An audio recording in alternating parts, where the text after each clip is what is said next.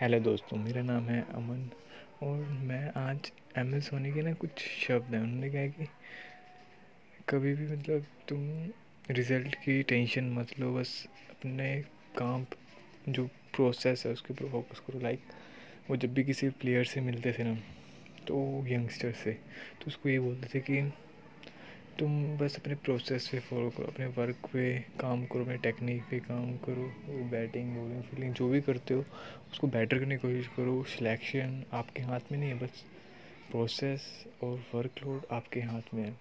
And ये बात only on cricket पे लागू नहीं होती, ये बात हर जगह लागू होती है। चाहे आपकी स्टडी हो, चाहे आपका बिज़नेस हो, चाहे आपकी जॉब हो, हर जगह ये बात लागू होती है कि अगर आप प्रोसेस पे ध्यान दोगे तो रिज़ल्ट अपने आप आएगा।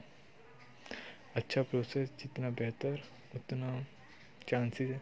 हाँ बट ये मत सोचो कि यार मैंने प्रोसेस मतलब मैंने काम इतना किया, मैंने मेहनत इतनी करी है तो रिज़ल्ट मेरे पक्ष में आएगा। नहीं भी आ सकता बट आपको तब भी प्रोसेस पे ही ध्यान देना होगा। आप यही सोचोगे कि यार आया तो है नहीं रिज़ल्ट तो नहीं अब मैं छोड़ देता हूँ एंड कुछ और करता हूँ। नहीं, आपको वही करना पड़ेगा और करते रहना पड़ेगा।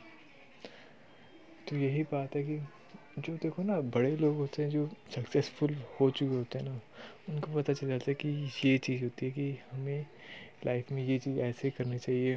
तभी बोलते हैं ना कि आप जो सक्सेसफुल हो चुके होते हैं, उनकी लाइफ को स्टडी करो एंड साथ में जो फेलियर है, उनको भी स्टडी करो।